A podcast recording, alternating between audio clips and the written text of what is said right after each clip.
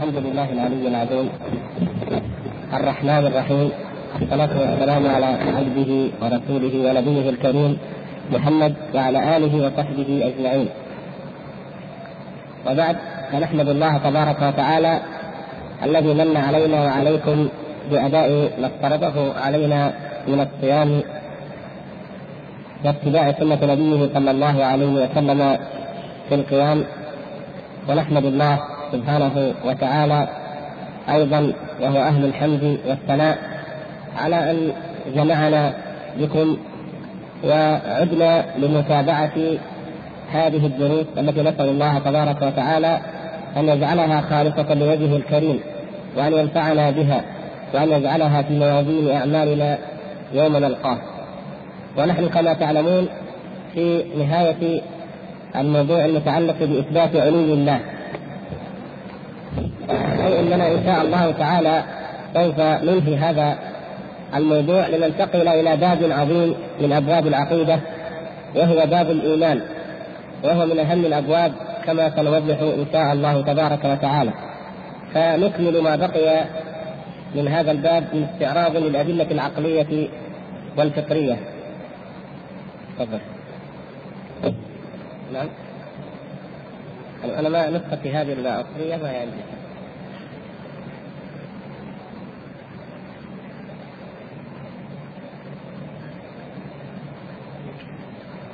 أيوه من تأول فوق. أيوه. كذا؟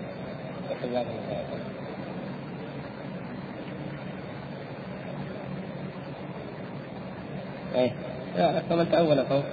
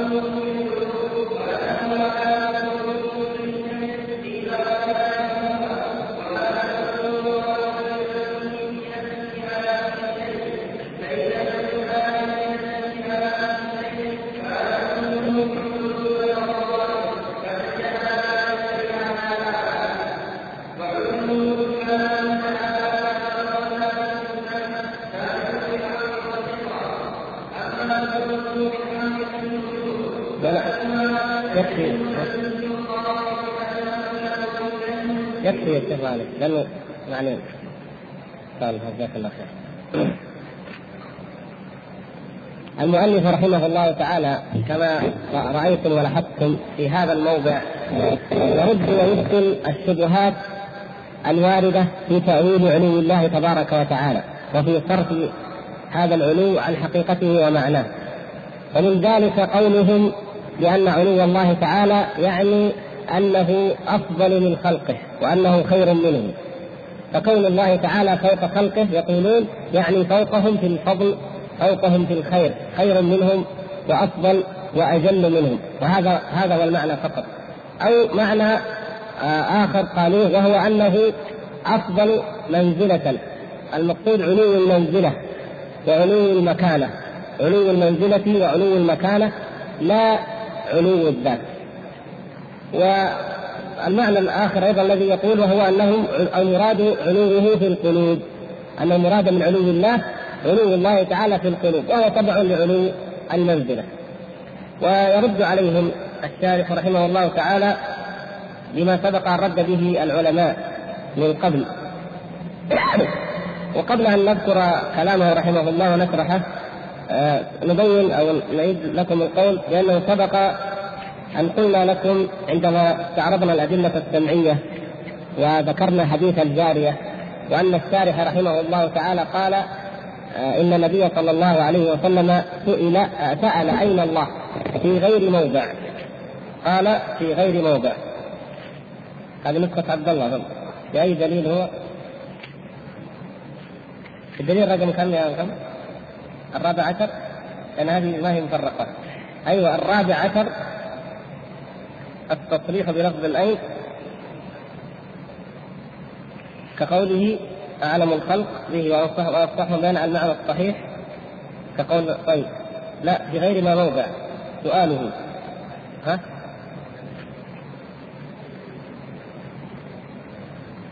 في غير موضع نعم. الرابع عشر. نعم. عندكم آخر الدليل الرابع عشر. نعم. يقول في غير موضع فقلنا لعلكم تبحثون. أنا الحقيقة ما استطعت أن أبحث لكن في حدود علمي ما أعلم حديثا. سأل فيه النبي صلى الله عليه وسلم أين الله؟ أحدا من الصحابة. إلا حديث الجارية. فقلنا لعل أحدكم يفتح الله تعالى عليه ولعل الشارح رحمه الله تعالى عندما قال في غير موضع يكون قد أخذها عن أحد الأئمة ممن هم أعلم بلا شك وأوسع اطلاعا على الحديث. فأعطاني أحد الإخوة الكرام جزاه الله خيرا الآن قبيل مجيئي أو دخولي هذا هذه الرسالة التي عنوانها أين الله؟ دفاع عن حديث الجارية رواية ودراية. تأليف سليم الهلالي وأيضا الباحث أو الكاتب جزاه الله خيرا جمع الروايات في حديث الجارية. وما أظنه تطرق حسب استعراضي السريع الآن لرواية أخرى وإنما هو تعرض لحديث الجارية بالذات رواية ودراية. وكان هذا مظنة أن يذكر حديثا آخر. وإن كان يعني ذكر بعض روايات أخرى لكن ترجع إلى نفس الحديث وغير أو غير صحيحة. كالرواية التي ذكرها وهي أن امرأة جاءت إلى النبي صلى الله عليه وسلم ومعها جارية فسألها النبي صلى الله عليه وسلم أين الله؟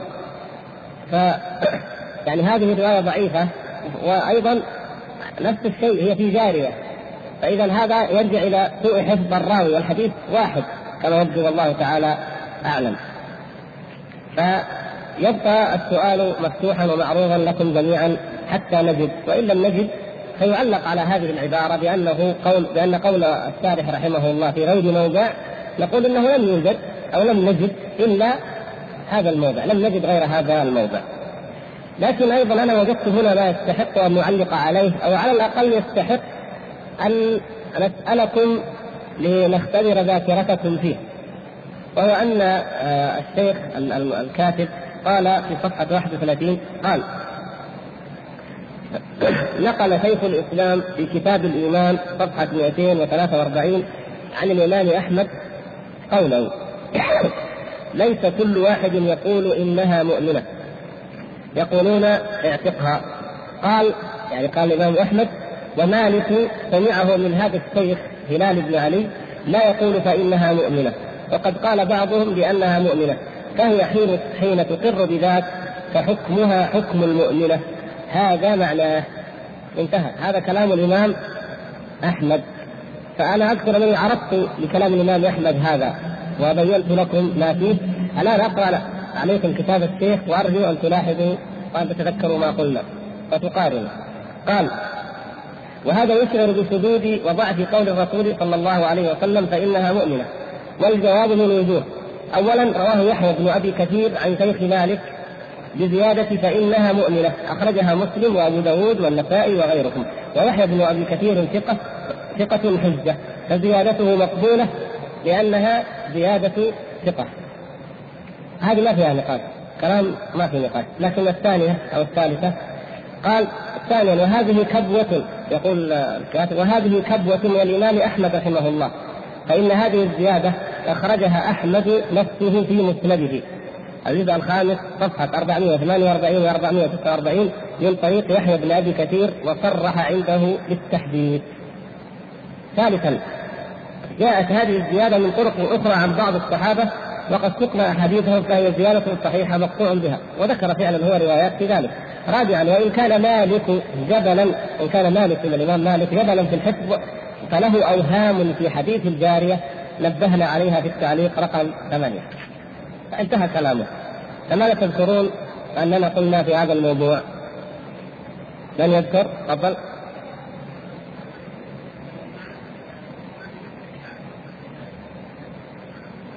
أيوه. أيوه مين يوضح أكثر؟ محمد.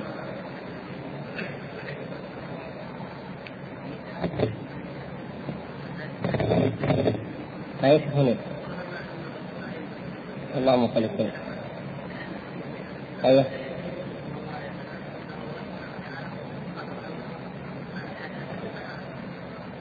لا التعليل. طيب في أحد عنده ايضاح أكثر؟ يعني الكلام كلام لا يجب عليكم كلام الإمام أحمد. انتبهوا. يقول الإمام أحمد ليس كل واحد يقول إنها مؤمنة. يقولون اعتقها. قال ومالك سمعه ومالك سمعه من هذا الشيخ من الشيخ نفسه هلال بن علي. لا يقول فإنها مؤمنة. يعني الإمام مالك قال عن هلال قال اعتقها. ووقف. قال فإنها مؤمنة. وقد قال بعضهم بأنها مؤمنة. فهي حين تقر بذاك فحكمها حكم المؤمنة. هذا معناه انتهى كلام الإمام أحمد. فتفضل نعم. نعم جميل. إذا أول شيء هو كلامكم كله يعني قريب لكن أول قضية ان الموضوع أيوه.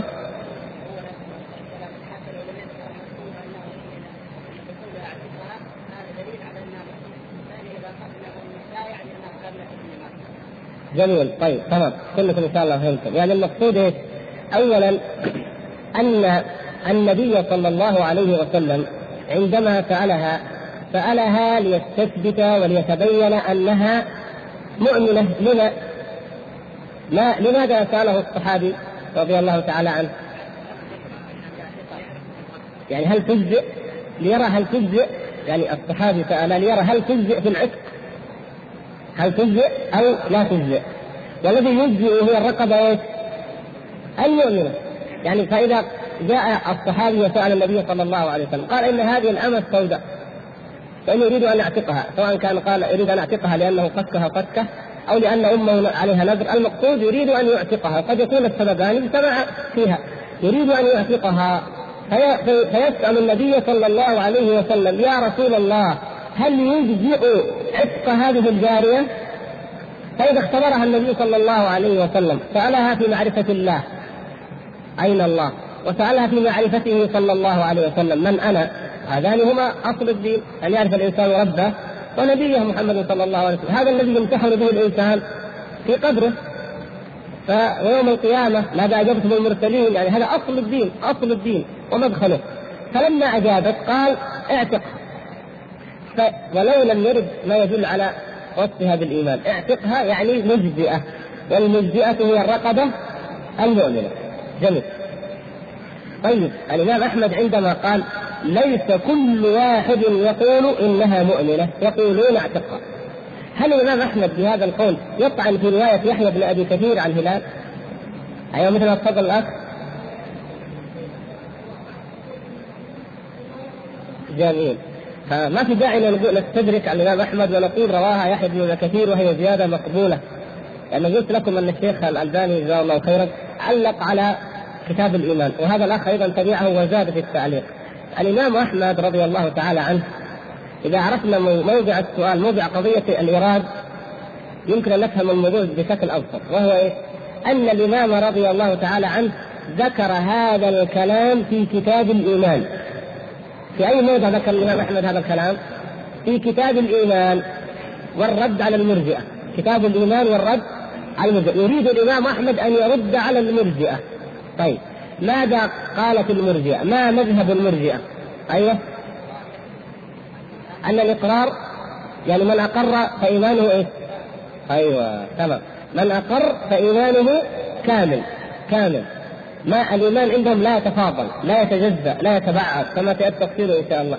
فعندهم أن من أقر فإيمانه كامل. ما دليلكم يا مرجئة؟ قال عندنا دليل. عندنا دليل حديث صحيح وهو أن النبي صلى الله عليه وسلم شهد بالإيمان لجارية أعجمية بمجرد إقرارها. سألها أين الله؟ وسألها من أنا؟ فقالت في السماء. قالت رسول الله قال اعتقها فإنها مؤمنة. فهذا دليل على أن الإيمان كامل يحصل الإيمان كاملا يحصل بالإقرار فقط. وما عدا ذلك فهو زيادة فهو غير داخل في الحقيقة غير داخل في الماهية طيب فإذا أجابهم الإمام أحمد بأنه ليس كل واحد قال إنه إنها مؤمنة يعني روى إنها مؤمنة يكون الجواب في محله أم لا؟ آه الإمام أحمد رضي الله تعالى عنه لا يقصد أن يرد رواية يحيى بن أبي كثير ولا أن يطعن فيها وإنما يقول صحت روايات ثبتت روايات صحيحة ليس فيها وصف الإيمان مطلقا لها وإنما فيها العلم. طيب فإذا إذا جاءتنا روايات روايات فيها اعتقها فإنها مؤمنة. صحيحة. مقبولة كما ذكر الشيخ. طيب مقبولة. وروايات صحيحة أيضا مقبولة. اعتقها. يدل الموضوع على إيش؟ يدل على أن المسألة في باب الإيمان أنه لا حجة لمن ادعى أن النبي صلى الله عليه وسلم شهد لها بكمال الإيمان. لأن الموضوع ومورد السؤال مورد السؤال ليس كمال الإيمان أو نقصه وإنما مورد السؤال هل تجزئ أو لا تجزئ. فسواء قال اعتقها وكفى أو قال اعتقها فإنها مؤمنة الجواب كان. طيب هذا أول شيء. فاذا اذا الفقرة الأولى هي صحيحة كلام صحيح أن الرواية أن الرواية ثقة أن زيادة الثقة مقبولة ولا مطعن في الرواية. لكن كلام الإمام أحمد في هذا الموضوع في هذا المورد. القضية الأخرى أنه قال وهذه كبوة من الإمام أحمد. الحقيقة يعني ما ينبغي لنا أن نقول في الأئمة كلمة إيه؟ كبوة. إن كان كل إنسان قد يكبو لكن يعني ينبغي أن أن نجل الأئمة ونحترمهم ونقدرهم. يعني سهو أو خطأ أو كذا. هذا إذا ثبت أنه أخطأ. لكن الآن سنتبين هل أخطأ الإمام أحمد أو ما أخطأ؟ قال فإن هذه الزيادة أخرجها أحمد نفسه في مسنده. طيب والإمام أحمد قال لم يرد. الإمام أحمد قال لم يروي أحد. هذه الرواية ماذا قال؟ قال ليس كل واحد. إذا في ناس رووا في ناس ما فكونه هو رواها في موضع آخر يكون من النوع الذي روى لكن يقول لك لا في نوع آخر لم يروي وهو مالك. فما في ما في إشكال ولا كبوه ولا شيء.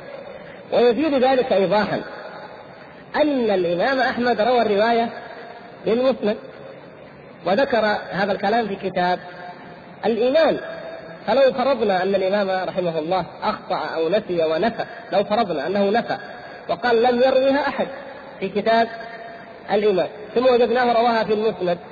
نقول كبوة؟ لا. نقول لعل الإمام لما كتب كتاب الإيمان لم يكن قد بلغه. الحديث. أو لعله نسي. وهل كل إمام يروي حديثا ويكتبه يكون حافظا له؟ قد ينساه بشر. بل كان الأولى أن يكون الأسلوب فيه إجلال واعتذار. هذا في حال ثبوت الخطأ. لكن لا ينبغي لنا أن نتسرع ولا اقصد هذا الأخ الكاتب جزاه الله خيرا على أي حال. بل نحن جميعا لا ينبغي أن نتسرع في تخطئة العلماء حتى نتأكد. ونتأنى فإن ثبت في نظرنا أن المسألة يقينا أنهم أخطأوا فنبين وجه الخطأ بعبارة مهذبة لطيفة ونقول ما يكون اعتذارا لهؤلاء العلماء للأئمة العلماء. فإذا ليس الأمر لا لا كبوة في الأمر ولا شيء. الإمام يعني أحمد قال ليس كل واحد وهذا حق. فإن هو روى نعم روى هذه الرواية المقبولة. طيب وغيره ما روى. هذا دليل بالعكس دليل على إحاطته رضي الله تعالى عنه وسعة علمه وتبحره في السنة وأنه رواها أو يعلم أنها رويت بالزيادة ورويت بغير الزيادة. فأين الكبوة؟ آه المقصود بعد ذلك أنها جاءت من طرق أخرى وأن مالك كان جبلا في الحفظ فله أوهام. يعني هذا ما يهمنا كثيرا بقدر ما يهمنا بيان أن هذا الحديث موضعه هو هو كتاب أو مورده هو كتاب الإيمان ومسألة الإيمان. وأما موضوع العلو وإثباته فالروايات الصحيحة التي ورد فيها الذي ورد التي هي ثابتة وهي رواية آه، معاذ بن الحكم السنوي في صحيح مسلم وغيره هي صريحة صحيحة في أن النبي صلى الله عليه وسلم سأل أين الله؟ والروايات الباطلة التي اوردت في, في هذا أو الضعيفة التي تتبعها أو احتج بها الكوثري وغيره من أهل البدع لا صحة لها. فالذي يهمنا هو ثبوت لفظة أين وأن النبي صلى الله عليه وسلم بنفسه سأل أين الله؟ وأنه صلى الله عليه وسلم شهد لمن أجاب بقوله في السماء شهد له بأنه مؤمن. يبقى موضوع لا معنى مؤمن في هذا الموضع. آه، معلش نتفق كلام الإمام هذا كلام نفيس. يقول الإمام رحمه الله هنا قال وقد قال بعضهم بأنها مؤمنة فهي حين تقر بذاك فحكمها حكم المؤمنة. هذا معناه.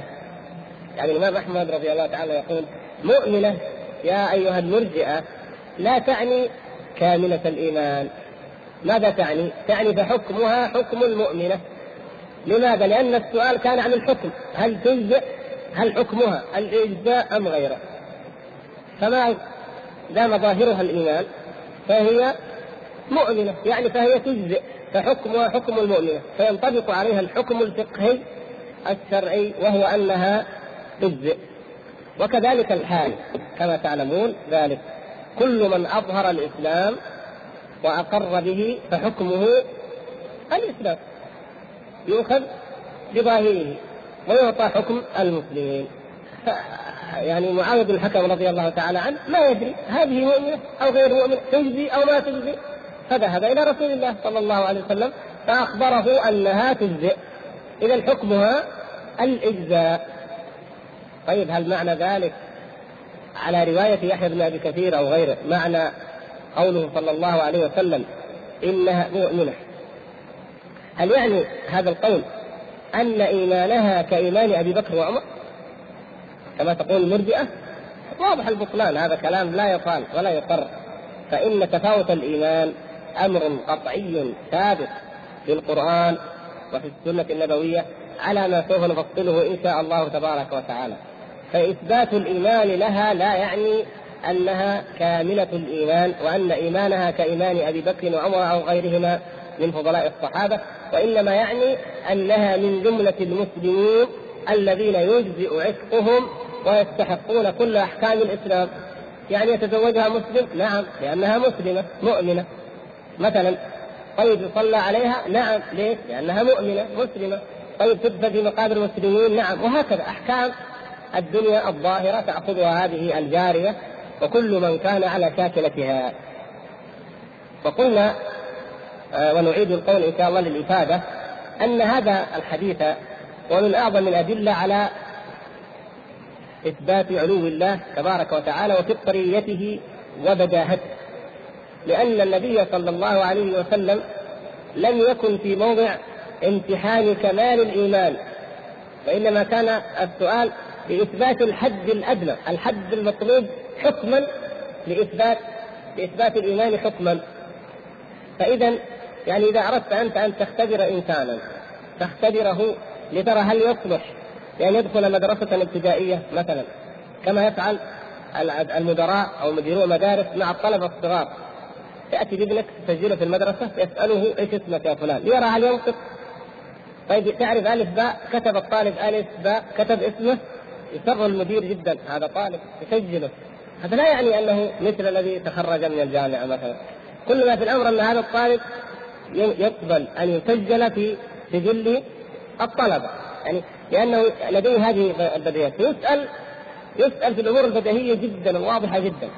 النبي صلى الله عليه وسلم سألها في الأمور الواضحة البديهية. ومن ذلك أين الله؟ اذا أين الله؟ سؤال بديهي.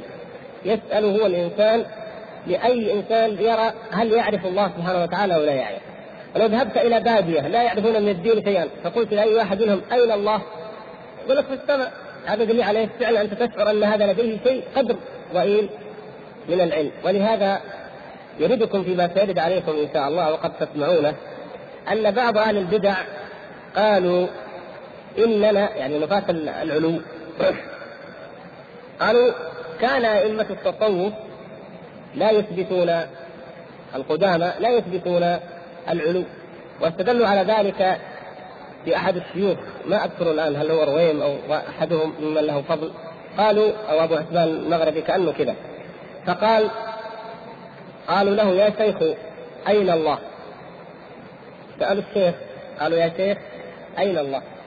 قال بالمرصاد. ففسروا هذا القول على أن الشيخ ينكر العلو. وقالوا اذا الشيوخ ينكرون العلو. وهذا الشيخ لم يكن ممن عرف عنه إنكار الصفات. بغض النظر عن مسألة تصوفها أو عدمها لكن مسألة أنه لم يكن ممن عرف عنه إنكار الصفات. وإنما لما قالوا أين الله؟ قال في المرصاد. يعني قوله تعالى إن ربك لبالمرصاد طيب لماذا يعدل الشيخ؟ هنا تذكروا الكلام اللي قلنا قبل قليل الشيخ لماذا عدل عن الجواب؟ لم يقل في السماء قال بالمرصاد يعني هل ينكر العلو؟ ولا في حكمة أخرى؟ تفضل.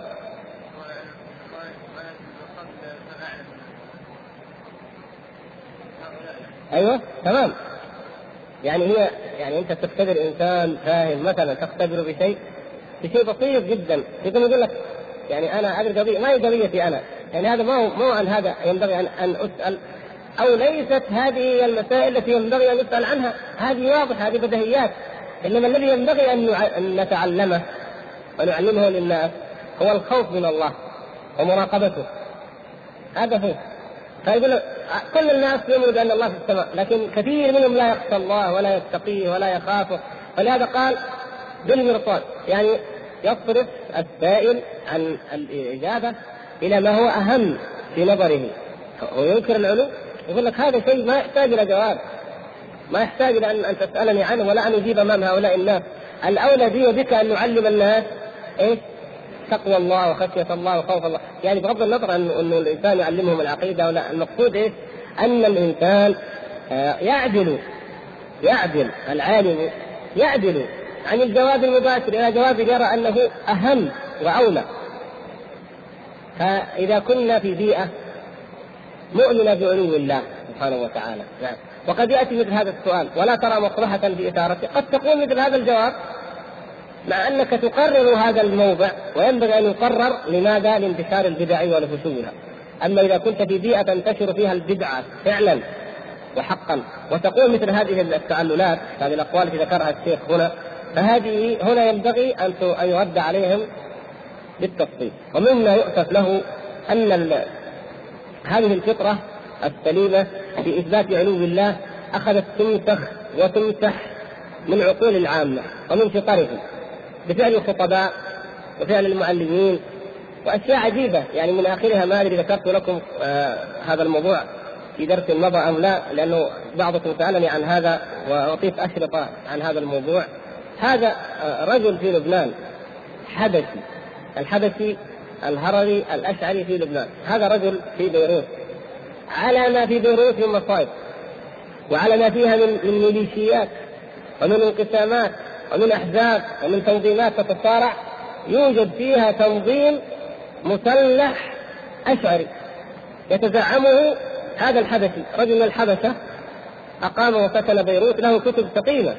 لا تستحق أن تكون على مستوى كتب العلم التي يرد عليها أو تناقش. لكن هكذا أراد الله سبحانه وتعالى المصيبة أنه وجد أو ذهب إلى فين؟ إلى بيروت حيث يكون لكل دعوة تنظيم مسلح تقريبا فاتبعه طائفة من الشباب وأخذوا يرغمون الناس بالكلاشينكوف على أن يعتقدوا أن الله في كل مكان وأسوأ من ذلك كما الشريط عندي أنه أرسل معلمات إلى إلى الفلاحات القرويات في الأرياف ليفسدن دينهن وفطرتهن فتقول المعلمة هذه في الشريط تقول الفلاحات تعتقدن أين الله فين؟ يقول الله في السماء. قالت هذا هو الشرك وهذا هو الكفر. هذه عقيدة العرب في الجاهلية. كلمات باللهجة اللبنانية بعضها فهمتها بعض ما فهمتها المقصود أن كلامها لا يخرج عن كلام الأشاعرة المؤولة فأخذت تبلجلهم. لله ينظروا. يعني أي أي بلبلة وأي تخبط يحصل للعقل الريفي الساذج القروي. عندما يواجه بتأويلات ومشكلات كهذه المشكلة عندما يهتز يقينه في البدهية الفطرية التي عرفتها الجارية الأعجمية أو الحبشية السوداء. فسبحان الله أين الحبشي؟ من تلك الحبشية. ولكن الهداية من الله سبحانه وتعالى. وهذا الرجل يعني من أسوأ ما فعله هو وقومه وأتباعه. جزاك الله خير.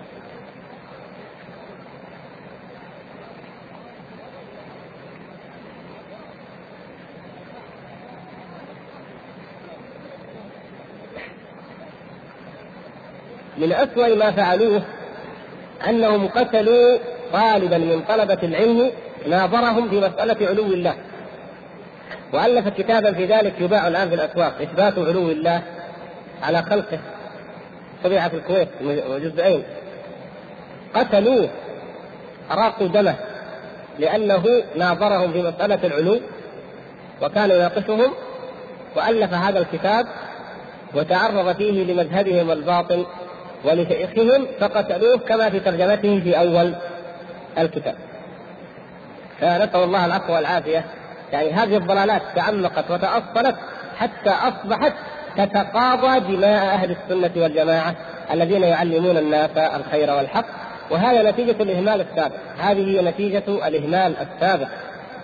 وأن الأمة جهلت عقيدتها قرونا فجاء هذا الضال المضل وأمثاله وتلاميذه فأفسدوا دين الناس حتى وصلوا إلى إفساد الحد الأدنى من الفطرة الذي لا يخفى على أحد. نسأل الله العفو والعافية والسلام. آه يقول الشارح رحمه الله ومن تأول فوق لأنه خير من عباده وأفضل منهم. يعني الله فوق عباده وهو القاهر فوق عباده. يخافون ربهم من فوقهم هذه موضع أو أنه خير من العرش وأفضل منه الرحمن على العرش استوى. والله مثلا كما في الحديث فوق العرش أو فوق ذلك يأتون إلى هذه فيقولون أنه خير من عباده وأفضل. الله خير من عباده. وكمان قالوا والله تعالى خير من العرش. معنى هذا الكلام أن الله خير من عباده وأن الله خير من العرش وأفضل منه. سبحان الله. انظروا هذا الفهم. يقول كما يقال الأمير فوق الوزير. هذا التأويل كما يقال الأمير فوق الوزير. يعني في أيامهم يمكن ما أدري. الأمراء أول كانوا يعني المهم تقول مثلا السلطان أو الملك فوق الوزير. عشان نوضح المثال أكثر ها. والدينار فوق الدرهم. تقول لك زي بعضه.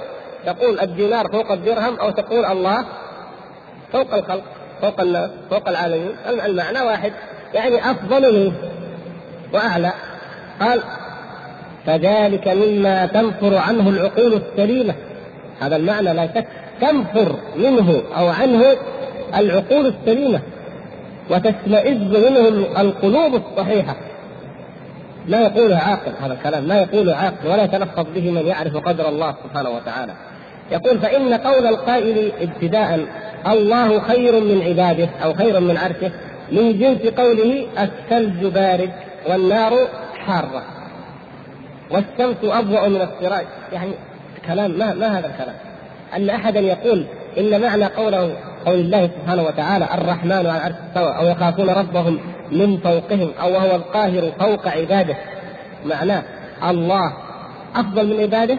سبحان الله. وهذه وهي إذا أحد شك فيها ولا فكر إنه ينكرها ولا هي موضع نقاش ولا هي فهل يعني يثنى هل يثنى على الله عز وجل؟ وهل يعظم الله؟ يعني قال إنه خير من عباده أفضل من عباده أعلى من عباده بهذا المعنى الضيق. سبحان الله. هذا بدهي يعني هذا كلام ساقط لا قيمة له. كقول القائل لو قال قال إن الثلج بارد. هذا يعني قد يقوله أطفال أو معتوهون أو ما أشبه ذلك. إن الثلج بارد أو الشمس أو النار حارة. أو على سبيل التفضيل لأنه هذا في التفضيل يقول من يقول إن الشمس أضوأ من السراج. يعني الشمس أشد ضوءا من هذه الشمعة. هذا فيها مدح للشمس ثناء عليها تعظيم لها. هذا شيء لا يخفى على من لديه مسكة من عقل. أو قولهم السماء أعلى من سقف الدار. طبعا هذا واحد ما يقول واحد معتوه كاتب العقل أو أن السماء أعلى من هذا السقف. وهذه هذه ما تحتاج إلى إثبات ولا إلى نقاش.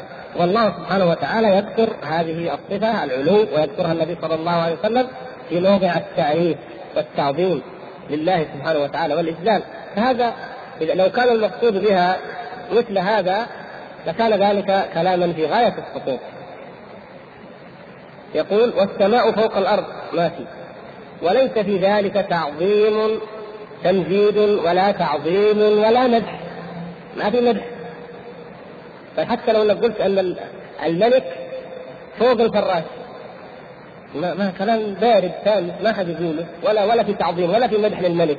فكيف بالله سبحانه وتعالى؟ هذا كلام لا يليق. يقول آه، بل هو من أرذل الكلام واسمجه واهزله فكيف يليق بكلام الله؟ يعني هل هل يليق بأن يقال إنه المقصود في القرآن؟ فكيف يليق بكلام الله الذي لو اجتمع الإنس والجن على أن يأتوا مثله لما أتوا بمثله ولو كان بعضهم لبعض ظهيرا؟ سبحان الله. هذا لا يقوله العاقل من الناس. فضلا عن البليغ الفصيح. فضلا عن أن يكون في كلام رب العالمين عز وجل. بل في ذلك تنقص. كما قيل في المثل السائر هو في الحقيقة يستخدم هذا في كلام العرب ليش؟ للتنقص يعني إذا أنت وصفت واحد بهذا الوصف فأنت تقصد به أن تنقص من قدره ألم ترى أن السيف ينقص قدره كما قال إذا قيل إن السيف أمضى من العصا أنت لو جيت عند إنسان عنده سيف في يده ويفتخر فيه هزيته كده قلت الحقيقة هذا السيف أحسن من العصا تكون إيش؟ مدحته ولا ذممته؟ ذممته وهزوته يعني حتى لو أنك صادق حتى لو كنت صادقا. يعني تقول والله بدل ما أخذ لي عصا في الطريق مثلا طريق فيه وحوش. لا والله السيف حقك أحسن. يقول لك إيش يعني؟ يعني معناته أنه وصل من القلة من القيمة والقدر إنه إلى حد إنه يعني أحسن من العصبه أنا كنت اظنك تقول هذا سيف بكار ما أدري إيه مثل ما تمدح الشعراء السيوف. لكن اذا دل على إيش؟ أن هذا ينقص من قدر السيف. أي فكيف بقدر رب العالمين عز وجل؟ ألم ترى أن السيف ينقص قدره إذا قيل إن السيف أمضى من العصا من العصا يعني لو جيت إلى إنسان عالم من العلماء أه؟ وأردت أن تمدحه وعندك إنسان أمي جاهل لا يفقه شيئا فقلت لواحد من الناس ترى هذا الشيخ أعلم من هذا هل هل يكون هذا مدحا ولا يكون استهزاء وذما وطعنا؟ فكأنك تقول لا تثق في هذا ولا في كلمة من علمه، ليش؟ لأنك قارنت بهذا البدوي العادي ترى هذا أعلم من هذا. هو يبغى لها نقاش؟ يبغى لها سؤال؟ هذا وهكذا. ففي الحقيقة أن هذا في لغة العرب وفي أسلوب البلغاء والفصحاء أنه كما يقال أحيانا من المدح الذي يراد به إيش؟ الذم. إنت فانك ترجيه وأنت في الحقيقة تذمه. فهذا من من تنقص قيمة الله سبحانه وتعالى ولا يقول للذين لم يقدروا الله حق قدره. وجاءت أمثلة أخرى ولو قال قائل الجوهر فوق قشر البصل وقشر السمك لضحك منه العقلاء. يعني لو قال لك واحد ترى هذه الأحجار الكريمة الجواهر يعني أعلى من قشرة البصل ولا ولا اغلى ولا يعني فوقها إيش معنى؟ هذا برضه كلام لا يقوله أي إنسان لديه يعني مسكن من العقل إلا على سبيل السخرية أو الاستهزاء أو التنقص إن كان عاقلا فصيحا. فنقول نعلم أنه أراد بذلك أن هذا جوهر رديء ما يساوي بشرة البصر. يعني لا لا يباع ولا بهلله لو تروح في السوق يعني ذهب مزيف ليس من الذهب في شيء. فمدحناه وقلنا هذا الذهب أحسن من قشره البصر. قشره السمك أنا ما أعرفها ولا إيش أنتم أهل جده أهل البحر. قشره السمك يعني قصد الجلد حقها ما يوكل ها؟ آه اللي قشروها قبل ما. طيب انت ما اعرف للتفاوت الذي بينهما يعني تفاوت كبير جدا بين الممدوح المثنى عليه وبين المشبه أو المفضل عليه.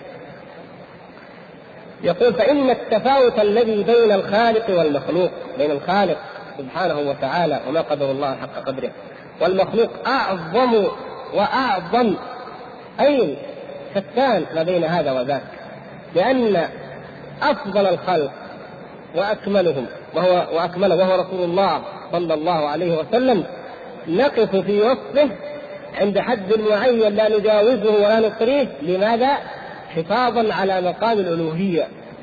لأن لله سبحانه وتعالى الأوصاف أوصاف الكمال اللائقة بجلاله سبحانه وتعالى. فلا نطري رسول الله صلى الله عليه وسلم ولا نزيد في مدحه بما يصل أو يجاوز قدره إلى مقام الألوهية. فكيف بهذه العبارات الساقطة السمجه البارده كيف بادنى الخلق وباحطهم التفاوت بين الخالق والمخلوق عظيم جدا. يعني بين التفاوت في الصفات بين الله عز وجل وبين رسوله صلى الله عليه وسلم وهو أفضل الخلق عظيم جدا. فكيف بادنى الخلق. فهل يقال إن معنى قول إن معنى قوله تعالى معنى قوله تعالى وهو القاهر فوق عباده أو من فوقهم أو ما أشبه ذلك؟ معناه الله خير من خلقه وأفضل من خلقه؟ سبحان الله. لو قال قائل الله أفضل من الرسول صلى الله عليه وسلم أو خير منه برضه ما يزال الكلام ليس ثناء الذي ينبغي لأن الله سبحانه وتعالى لا شك أعظم من كل مخلوق. فكيف إذا قيل في عموم الناس؟ التفاوت بين الخالق والمخلوق أعظم وأعظم من أن تقال هذه العبارات وأمثالها بخلاف ما إذا كان المقام يقتضي ذلك بأن كان احتجاجا على مبطل كما في قول يوسف الصديق عليه السلام أرباب متفرقون. إيش قصد الشيخ هنا؟ يعني يقول متى نأتي إلى التفاوت؟ متى نعرض أو نتعرض لإثبات التفاوت بين الخالق والمخلوق؟ أخي على طريق الحق. هنا منتصف الشريف. الذي ابتلاه به وقد دعا الله أن يختار له السجن. لماذا؟ قال رب السجن أحب إلي مما يدعونني إليه. يا شباب الإسلام في عصر الغرائز والشهوات المثارة في كل حين السجن أحب من الفاحشة. والله نعم. هكذا اختار الصديق يوسف عليه السلام وهكذا كل من كان على طريقه ممن يريد أن يظلهم الله تحت ظله يوم لا ظل إلا ظل يوم القيامة ورجل دعته امرأة ذات منصب وجمال فقال إني أخاف الله. فمن كان كالصديق عليه السلام فنرجو أن يكون كذلك يوم القيامة بإذن الله. فترفعوا وتابكم الله عن هذه الشهوات. فعندما اختار ذلك وكان في ذلك منا من الله سبحانه وتعالى ونعمة عليه وليجزيه الله سبحانه وتعالى بعد ذلك. هذه حكمة هي حكمة. فسجن أدخل السجن وهو بريء سبحان الله. ماذا فعل يوسف حتى يسجن؟ كثير من الناس الآن يقول أنا مظلوم أنا وقع لي ظلم. يا سبحان الله. ظلم الأنبياء. دعته راودته وراودته التي هو في بيتها عن نفسه. يعني لاحظوا التعبير لاحظوا الأسلوب. راودته هي الفاعلة هي الفاعلة. ومين التي هو في بيتها. يعني هو هو عبد رقيق في سلطانها ما يستطيع أن يفعل. وفي بيتها يعني وجوده في البيت الطبيعي. يعني ولذلك الفواحش تقع مع الخادمات أو مع العمات كما يسموهم أو مع مدري يعني نتيجة العمل الخادم مع الخادمة أو ما أشبه ذلك. يوجد احتكاك. يعني دوائر فاحشة متوسره متوفرة وهو لا سلطان له. هي التي راودته وهي المتمكنة. وهي زوجة العزيز امرأة العزيز ومع ذلك ترفع وعصمه الله سبحانه وتعالى عن ذلك ومعه ومع ذلك ومع ثبوت براءته إيش يضر الملك؟ والله الناس يعني دار كلام حطوه في إيش المشكلة؟ يعني الظلمة إيش يهمه؟ ظالم هو ان سجن واحد ولا ألف ولا عشرة ولا المهم أن لا يمس جناب أسرته فقال حطوا اودعوه السجن أوجع السجن. وما يضره ذلك. وما يضر الأسرة. المهم أن يسكت عن هذا الموضوع وتنتهي هذه الإشاعة لأنها خرجت وأصبحت حديث النساء وجابت النساء وأجبتهن واعتبرهن متكئا وصار هي تثبت تريد أن تثبت أنها على حق عندما فعلت. والنساء كل يلمنها فأصبحن عاشقات. صارت فتنة. فالله سبحانه وتعالى عصم نبيه وهذا الصديق والصديق صديقة بأن جعل في السجن. طيب في السجن خلاص مسجون خلاص ما عندي شيء. المؤمن داعية. المؤمن الحق داعية. يدعو إلى الله أينما دخل وأينما حل وحيثما نزل. في السجن ومع ناس الله المستعان. أصحاب جرائم أصحاب تهم إيش معهم في السجن. لكن قاعد معهم الله تعالى فضله وأعطاه العلم. ما احد يعلم ما احد يفطن إلى أن مع هذه الحجارة جوهرة نفيسة وذهبا غاليا. ما احد يدري. الكل في هذه الزنزانه محشور أو هذا السجن محشور وانتهينا. حتى أراد الله سبحانه وتعالى أن يحتاج إلى علم يوسف في الرؤيا فرأى أولئك الفتيان كل منهما أو السجنان كل منهما رأى رؤيا. كما تعلمون القصة وسأل نبي الله يوسف. فهنا أتى الداعية الداعية الذي يريد أن ينشر دعوته وان يدعو إلى الله سبحانه وتعالى في أي مكان والذي ينتهز الفرصة. الناس عندما يروا عندك شيء إذا أحسنت إليهم إذا أعطيتهم حاجة تكون قلوبهم أدعى إلى أن يسمعوا كلامك ويحترموا مقالتك. من هنا ادخل عليهم. طيب أبين لكم الرؤيا واحد نام شاف رؤيا يبغى جواب يمشي لا يا شيخ في قضية أكبر من الرؤيا وأهم من مسألتك ومن رؤيتك أنت. ها؟ القضية قضية أنتم ماذا تعبدون وأنا لماذا أعطيت هذا؟ لما من الله تعالى علي بتأويل الأحلام؟ لما؟ القضية قضية التوحيد والشرك يا إخوان هي القضية قضية كل داعية في كل زمان وفي كل مكان ليس هناك خطوة ابدا تسبق هذه الخطوة ولا موضوع يسبق هذا الموضوع ابدا أول شيء فليكن أول ما تدعوهم إليه شهاده لا إله إلا الله. هو يأتي يبدأ الموضوع من أساسه ليبين فضل الله تعالى عليه وعلى أسرته وعلى آل بيته المكرمين المصطفين وليبين أيضا لهم أنهم لا ليسوا على شيء لا هم ولا ما يعبدون من دون الله. إن هي إلا أسماء سميتموها أنتم واباءكم ما أنزل الله بها من ولا ولا تنفع ولا تضر. يا صاحبي السجن أأرباب متفرقون. خير أم الله الواحد القهار؟ هنا المقارنة سبحان الله ماذا تعبدون أنتم؟ أرباب متفرقون. واحد يعبد فرعون نفسه واحد يعبد صنم واحد يعبد كذا. أرباب متفرقون يعني هم والمشركون والخطاب لعموم المشركين. ماذا تعبدون؟ تعبدون هذه الأرباب المتفرقة المختلفة التي لا تسمع ولا تضر.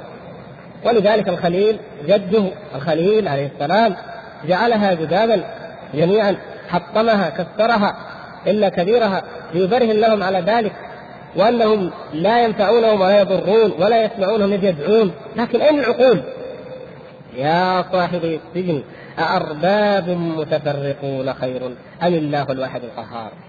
هنا مجال المقارنة يعني لإثبات التفاوت بين رب السماوات والأرض بين رب العالمين بين الذي يعلم السر وأخفى بين الذي خلق الأولين والآخرين ويجمعهم إلى يوم القيامة وبين هؤلاء. ولذلك انظروا إلى محاورة فرعون وهي من أعجب المحاورات في القرآن محاورة فرعون مع موسى عليه السلام. من جملة ذلك أن موسى عليه السلام قال كما في سورة الشعراء قال ربكم ورب آبائكم الأولين. لما فرعون ماذا يقول؟ أنا ربكم الأعلى. طيب فرعون ربكم. فرضا من اصحاب عقول ضعيفة سقيمه فرعون ربكم؟ طيب أنتم تدعو تدعونه ربا.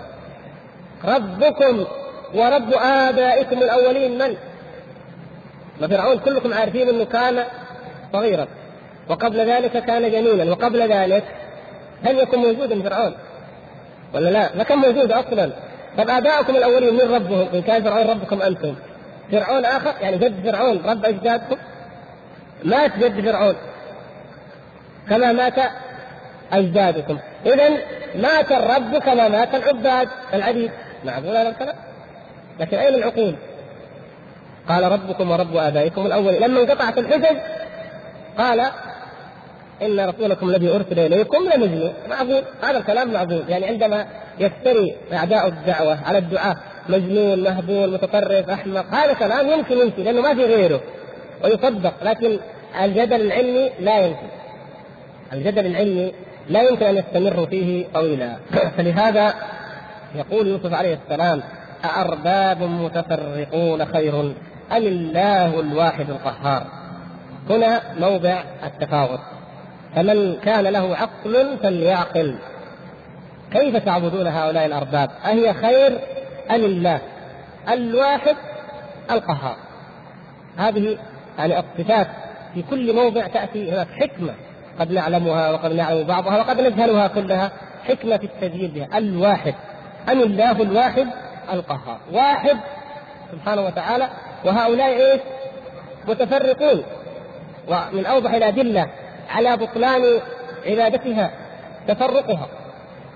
كما ترون اليوم من أوضح الأدلة على بطلان كل دين عدا دين الإسلام أنك تجد هذا شيوعي وهذا رأسمالي وهذا اشتراكي وهذا نصراني وهذا يهودي وهذا بوذي وهذا وهذا كلها ضلالات. وكل منها يكفر الآخر يلعن الآخر كله كما فعلت اليهود مع النصارى. ليست اليهود على شيء؟ أيضا قالت النصارى قالت اليهود ليست النصارى على شيء والكل حقيقة ليس على شيء. اختلاف هذه الآلهة وتنوعها. و... وإذا كان العابد واحدا ويعبد عدة آلهة مصيبة مصيبة كما ان العابد كما كان العرب في الجاهلية. يعني اقلهم يمكن الرجل الذي قال أعبد سبعة ستة في الأرض وواحد في السماء. هذا يمكن أقل لكن العرب كان الرجل منهم يصنع العجوة من التمر فيعبدها. فإذا جاع أكلها. هذه هذه ففي الكعبة كم كان؟ 300 الله. وبعدين؟ وفين اللي في اليمن؟ وفين اللي في بني تميم؟ وفين وفين وفين؟ تعددها دليل على بطلانها. لكن الله أن الله الواحد. سبحانه وتعالى. واحد. القهار. القهار. وبعدين كلمة القهار تحس فيها الشيء يعني رجل في السجن مقهور هؤلاء مقهورين ومرفوضين وفي, أمة تعبد ملوكها. يعني كأنه هناك شيء يوحي أنه لا القهار ليس هؤلاء البشر. ولهذا بعد مدة ستجد هذا الذي الآن مقهور مظلوم في السجن هو الملك. نعم. ولذلك ورد أو قيل مما قيل أثر عن السلف أن امرأة العزيز بعد أن أذهب الله الملك آه، عنهم عن عن زوجها وعن بيت وأصبح آه، موسى آه، يوسف يوسف الصديق عليه السلام هو الملك أنها مرت بالركب مرت وإذا بالركب ركب الملك ماشي. الناس قالت من هذا؟ قالوا هذا الملك يوسف. فقالت سبحان الذي جعل العبيد ملوكا بطاعته وجعل الملوك عبيدا بمعصيته. نعم. الله سبحانه وتعالى أعز يوسف بطاعته. أبى الزنا وإلا كم يقع؟ كم يقع في القصور وغير القصور؟ كم يقع من زنا؟ فلو أنه زنا انتهى الأمر. كم؟ لكنه وهو في بيت الملك في قصرها عصمه الله. ترك الفاحشة فعوضه الله سبحانه وتعالى لماذا؟ أن يتمتع بملك البلد أجمع. فسبحان من جعل العبيد اشترى بثمن ضخم من جعل العبيد ملوكا بطاعته. لأن العز أيها الإخوة هو عز الطاعة والذل هو ذل المعصية. نسأل الله سبحانه وتعالى أن يعزني وإياكم بطاعته وأن لا يذلنا بمعصيته. قال وقوله تعالى آه الله خير أما يشركون. كما في سورة النمل آه الله خير أما يشركون. هذا أيضا في معرض الرد على المشركين بعد أن أو, أو ليبين مع بيان الله سبحانه وتعالى المفاضل أنه لا مفاضلة أبدا ولا مقارنة بين خلق الله وبين هؤلاء. لأن الله سبحانه وتعالى هو الذي جعل هذه الأرض هو الذي أنشأ فيها حدائق ذات بهجه هو الذي يجيب المضطر هو الذي سخر الجبال سخر الشجر هو إلى آخر ما ذكر الله سبحانه وتعالى من صفاته في هذا الموضع. فأين المقارنة؟ ما وجه المقارنة بين من يفعل ذلك كله وبين ما يشركون. ممن الذين لم يخلقوا ولم يرزقوا لا يملكون لأنفسهم ضرا ولا نفعا ولا يملكون موتا ولا حياة ولا نشورا ولا شيئا ولا لمن يدعوهم. وكقوله تعالى والله خير وأبقى. يعني حتى لا يعترض المعترض ويقول أنت بتقول انه ما نقول الله خير من الخلق لأن هذا بدهي لأنه قد جاء في القرآن والله خير وأبقى. نقول المقصود ليس نفي مطلق التفاضل لا.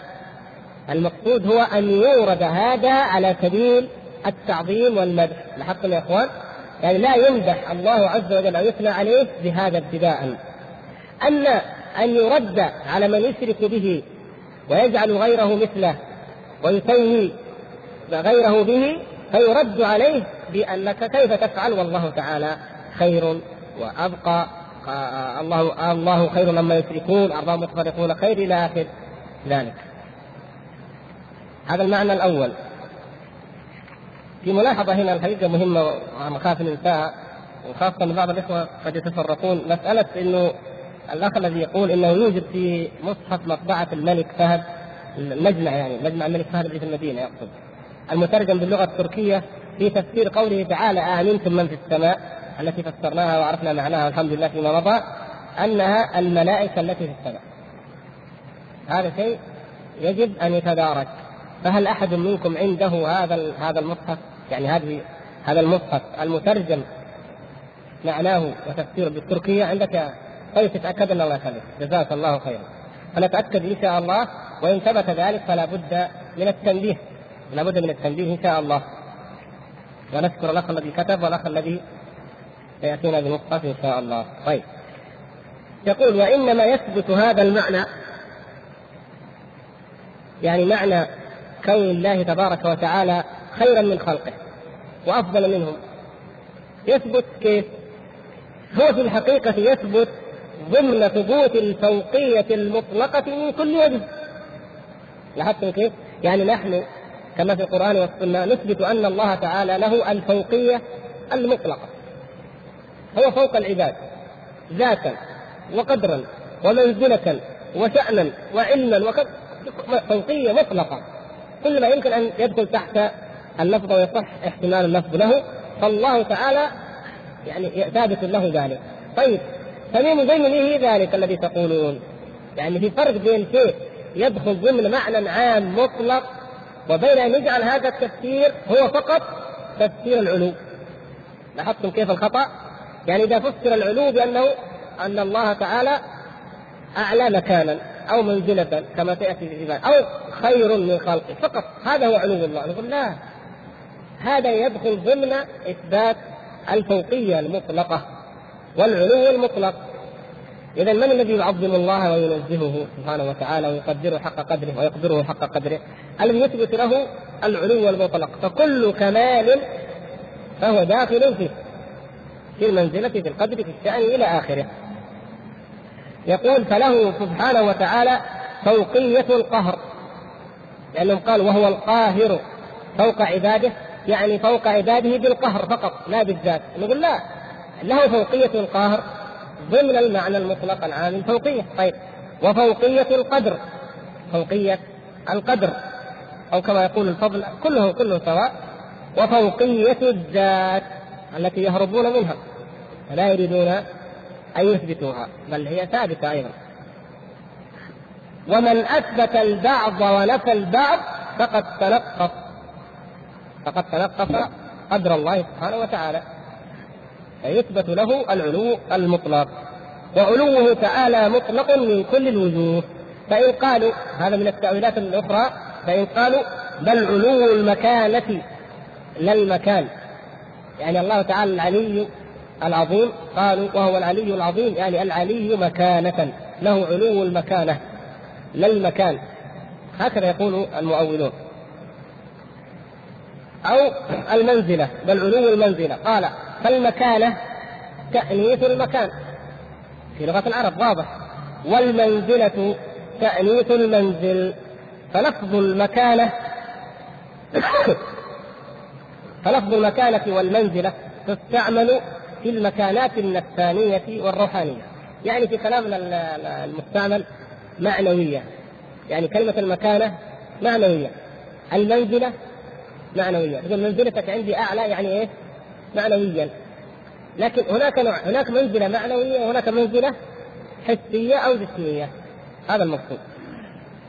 فيستعمل المكان والمنزلة في المكانات المعنوية كما يستعمل لفظ المكان والمنزل في الأمكنة الجسمانية.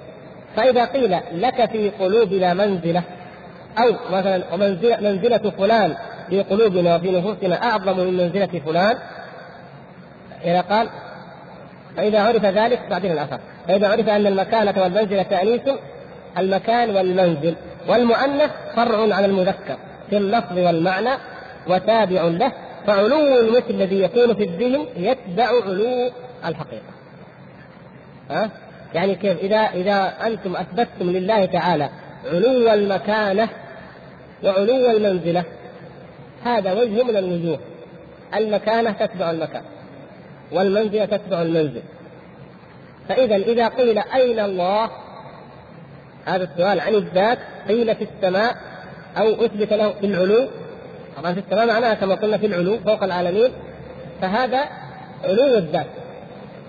وإذا قيل أيضا مكانة الله أو منزلة الله في قلبي أعظم من ذلك الله تعالى في قلبي أعظم وأجل مثلا من أن نثبت له كذا أو من أن أفتري عليه كذا أو نقول كذا. فأيضا هذا المنزلة أو المكانة فرع عن إيش؟ عن المكان والمنزل. فلا مضادة بينهما. لا نقول إنه لا بد لكي نثبت المكانة علو المكانة وعلو المنزلة أن ننفي علو الذات. علو الذات. فإذا قلت عن عن في الأمثلة العادية في حياتنا إذا قلت أن الإنسان منزلته عندي عالية والله مثلا الشيخ فلان منزلته عندي عالية مكانته عندي كبيرة. هل ينفي هذا أن يكون أيضا من الناحية الحسية المادية أعلى مني؟ لا ينفي ذلك. يعني سواء مثلا أعلى في بنيان أو أعلى يعني في مكان في أي شيء. فالمعنى المعنوي تابع للمعنى الحسي وهناك ترابط بينهما. فإذا أثبتنا لله تبارك وتعالى العلو المطلق من جميع الوجوه فهذا يدخل فيه المكانة والمنزلة والقدر والقهر وغير ذلك. وأهمها ومنها علو الذات. لكن هم ينكرون ذلك. يعني ضمن ذلك يقول ذكر هذا الأثر. كما جاء في الأثر إذا أحب أحدكم أن يعرف كيف منزلته عند الله فلينظر كيف منزلة الله في قلبه فإن الله ينزل العبد من نفسه حيث أنزله العبد من قلبه. يقول آه الشيخ آه الألباني لا أعرفه أول شيء. قال ثم وجدته بدلالة بعض الإخوان جزاه الله خيرا. شوفوا كيف الإخوان فائدة الإخوان وفائدة الاستدراك والمذاكرة والعلم. أول مرة قال لا أعرفه. يعني في الطبعات الأولى أظن ما في إلا هذه الكلمة فقط. عندكم كذا. أيوه لا أعرفه لكن هذه الطبعة الثامنة. أي نعم الثامنة. أنا أتوقع أنه في الثامنة. هذه الثامنة قال ثم وجدته بدلالة بعض الإخوان. جزاه الله خيرا. دله بعض الإخوان أن هذا موجود فين؟ في مستدرك الحاكم في الجزء الأول بنحوه وصححه وتعقبه الذهبي بان فيه عمر بن عبد الله مولى غفران إلى ضعيف ومن طريقه أخرجه أبو يعلى وغيره وهو مخرج في الضعيفة. اذا الشيخ الباني ذكره في سلسلة الأحاديث الضعيفة رقم 5427 وهو من الأحاديث الكثيرة آه، من الضعيفة والموضوع التي سود بها المدعو عز الدين بليق منهاجه وهي قرابة 400 حديث ما بين ضعيف.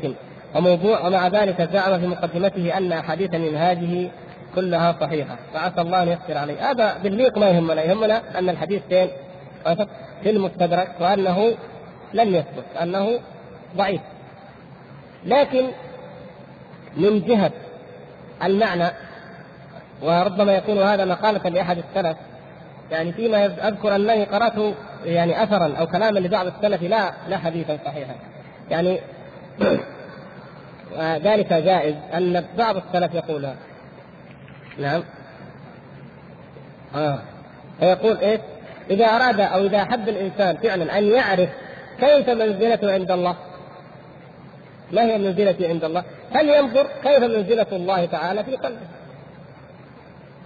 يعني لما قال الله تبارك وتعالى إنما يخشى الله من عباده العلماء من الذين يخشون الله أكثر الناس خشية لله هم العلماء أكثرهم علما به يعني العالمون هم العالمون بالله العالمون بدين الله يعني العلم بالله عز وجل ليس فقط العلم بدين الله ليس تحصيل التحصيل الكمي من الأقوال والمسائل والا أحبار اليهود جمعوا من العلوم والمسائل الشيء كثير وكذلك علماء الضلالة من هذه الأمة علماء السوء يجمعون كثير يمكن يؤلف الواحد عشرات المجلدات ويفتي عشرات الفتاوى لكن هل هو عالم بالله؟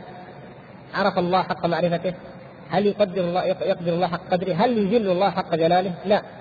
هل فإذا إذا أردت أن تعرف منزلتك وقدرك عند الله فانظر إلى منزلة الله وإلى قدر الله وإلى عظمة الله في قلبك وفي نفسك فإن كنت تنظر وكأن الله سبحانه وتعالى كما في مرتبة الإحسان أن تعبد الله كأنك تراه فإن لم تكن تراه فإنه يراك إذا استشعرت أن الله سبحانه وتعالى عليك رقيب وحسيب ومطلع على كل عمل من أعمالك.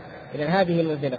إذا كانت منزلة الله تبارك وتعالى عندك بأنك لا تريد ولا ولا تحب أن ترى أحدا يعصي الله وليس فقط لا تعصيه أنت بل كما قال بعض السلف وجدت له أن جسمي قرر بالمقاييس.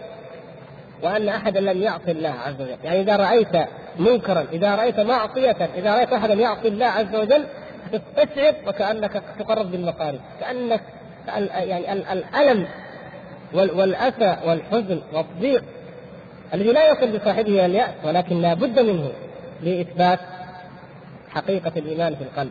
إذا أنت فعلا تعرف قدر الله سبحانه وتعالى. إذا كنت تخاف الله وتتقيه مع الناس وحدك فهذا أيضا دليل أنك تعرف ربك عز وجل وأن منزلته في قلبك عظيمة وهكذا.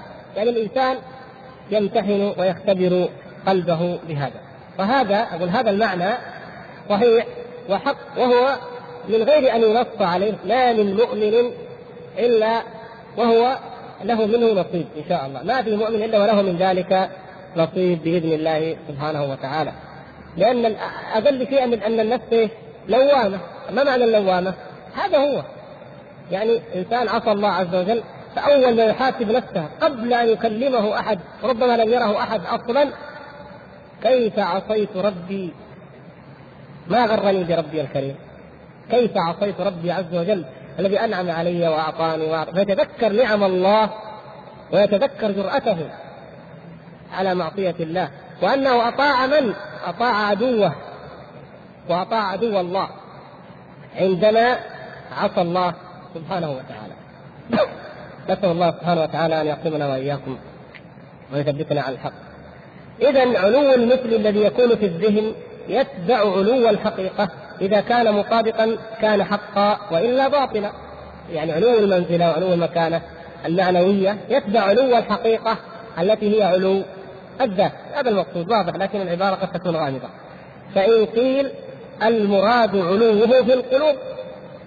شوف ما شاء الله كمان تأويل آخر. قالوا علو الله. المراد به أنه تعالى عال في القلوب وأنه أعلى في القلوب من كل شيء. الله تعالى أعلى في القلوب من كل شيء لكن كما يقولون لكن لا نثبت أنه عال على العالمين بذاته. والجواب أن هذه الشبهة من جنس ما تقدم وجوابها كما تقدم. أنه قال وكذلك هو. نعم. كذلك. هذا حق. وهذا العلو مطابق لعلوه في نفسه على كل شيء. يعني علوه تعالى في القلوب على كل شيء مطابق لعلوه في ذاته عز وجل على كل شيء.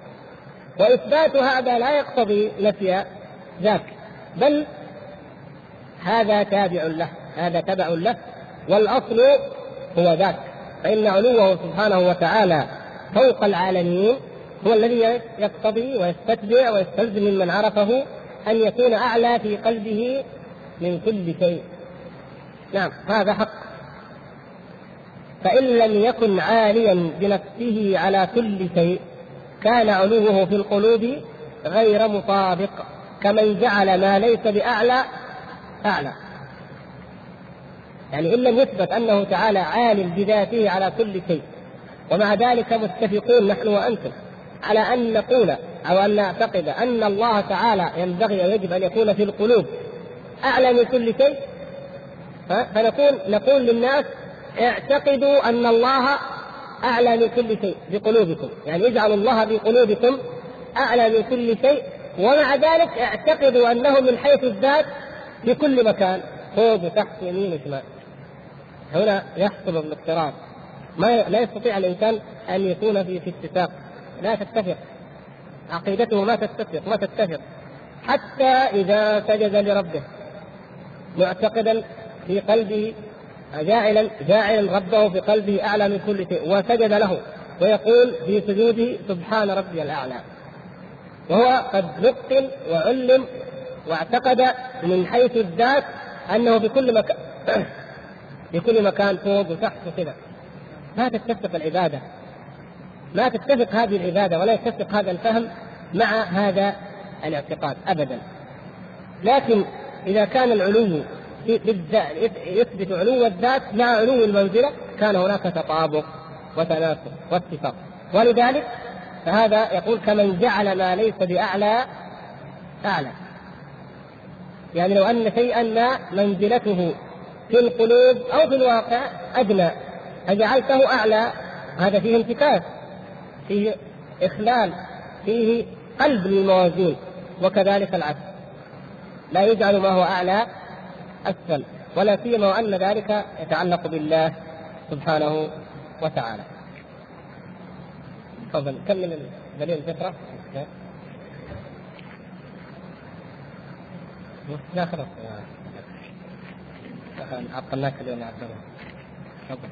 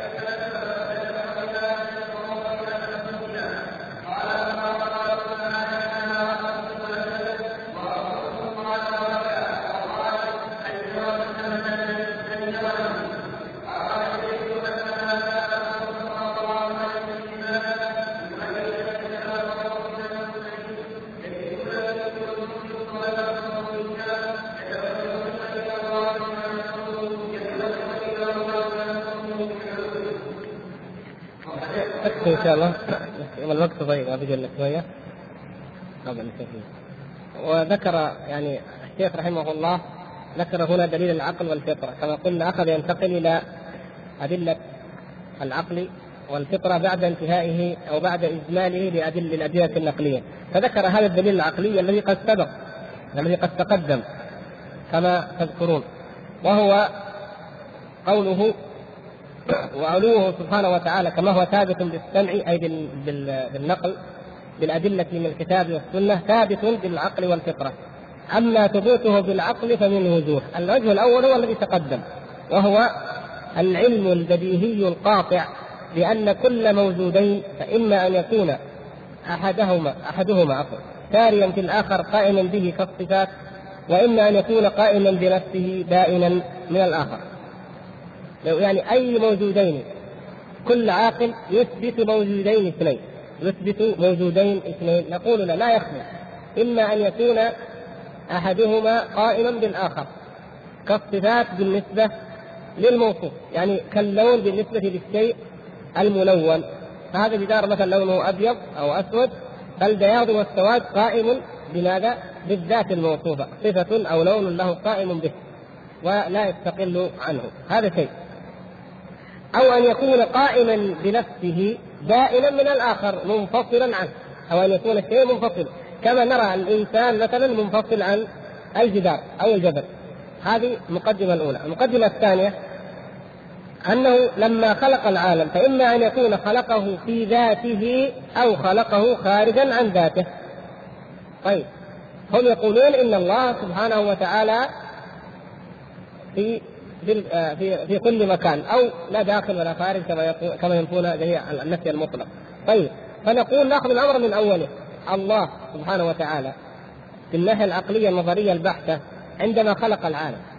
لابد اما أن يكون خلقه في ذاته أو خلقه خارجا عن ذاته. لابد فماذا تقولون؟ كل أولئك الفرق متفقون أنه خلقه خارجا عن ذاته. هذه مقدمة ثانية. طيب. يقول فالأول باطل أولا بالاتفاق وثانيا فلأنه يلزم منه أن يكون محلا للخصائص يعني كيف كيف يكون آه قوله قولهم أو قول القائل أو افتراضه أنه خلقهم بذاته باطلا؟ بأدلة كثيرة منها هذان الدليلان وهو الأول الاتفاق. كل أهل الفرق يقولون إنه لم يخلق الخلق بذاته هذا شيء متفق عليه. والشيء الثاني يعني بالعقل أنه أن ذاته على هذا الفرض على هذا الاحتمال تكون ذاته تعالى محلا للقاذورات والخسائس لأن فيها الخنازير والكلاب والجيف والنجاسات كل ذلك في الكون موجود. فلو قيل إنه خلقه بذاته لكان ذلك كله داخل ذاته تعالى الله عن ذلك علوا كبيرا هذا يعني مجرد افتراضات عقلية لإفهامهم والالزامهم فقط. اذا اتفقنا على هذا. طيب والثاني الذي هو خارج ذاته يقتضي كون العلم واقعا خارج ذاته فيكون الخلق فيكون منفصلا فتعينت المباينة يعني إذا كان الخلق وقع خارج ذاته وهو ما اتفقنا عليه ما رأيناه فإذا هو منفصل منفصل عن الخلق.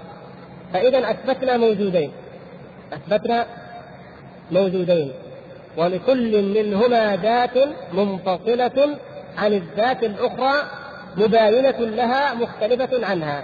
ذات هي ذات الله سبحانه وتعالى الخالق والذات الأخرى هي ذوات المخلوقين. طيب. فيقول فالقول بأنه غير متصل بالعالم وغير منفصل عنه غير معقول. يعني القول الآخر عندهم وهو أنه لا داخل ولا خارج ولا أمام ولا خلف ولا متصل ولا منفصل. هذا غير معقول. لماذا؟ لأنه في الحقيقة في منزلة غير غير موجود. نعم. الذي يقول إنه لا داخل ولا خارج هذا قلنا كما يقول أي عاقل أنه بمنزله أن تقول غير موجود. يقول كما قال التفتزاني لما رد أراد أن يعني ذهل وتحير من كلام شيخ الإسلام ابن تيمية في هذا الموضع أو كذا قال يعني كيف كيف القول أو شارح شارح كلامه؟ قال قال إن قوله لا داخل ولا خارج ولا يمين ولا فوق ولا متصل ولا منفصل في منزلة أن تقول يعني لو قلت في شيء ما أريدك أن تأتيني به. فقلت إنه لا داخل البيت ولا خارجه ولا فوقه ولا تحته ولا متصل به ولا منفصل لكان ذلك في منزلة قولك إنه غير موجود. نعم سواء بسواء. فهذه قضية عقلية بهرت عقولهم لم يستطيعوا لها ردا. فإذا هذا القول يسقط. يعني كونه متصل. يبقى ثبوت المباينة. يعني لا يمكن إلا أن يكون متصلا أو منفصلا. فثبت عقلا إيه؟ الانفصال والمباينة وليس الاتصال والمراقبة طيب. لأن القول بأنه غير متصل بالعالم وغير منفصل. ها؟ نصبها هنا؟ لا خطأ. لأن القول بأنه غير متصل بالعالم. وغير منفصل يعني عن الحال ما أدري. أظنها خطأ مطبعي ما هو مقصود المهم المعنى واضح. أنه يعني نفي الاتصال والانفصال معا لا يقبله العقل. فقال غير معقول الثالث أن كونه تعالى لا داخل العالم ولا خارجه يقتضي نفي وجوده بالكلية لأنه غير معقول. فيكون موجودا إما داخله وإما خارجه. والأول باطل فتعين الثاني فلزمة المباينة كلام يعني مطول لكنه واضح والكلام الذي أوردناه من قبل أكثر أو أوضح الكلام الذي ذكره قبل وشرحناه. وهو أنه يقال إما أن تثبت ذاتين أو ذات واحدة. أثبتنا ذاتين منفصلتين؟ قالوا نعم. طيب فإما أن يكون يعني خلقه داخل أو خارج؟ لا خلقه خارج. فاذا إما أن يكون فوقه أو تحته فيكون الجواب فوق. يعني الله تعالى فوق المخلوقات هذا دليل عقلي بدهي.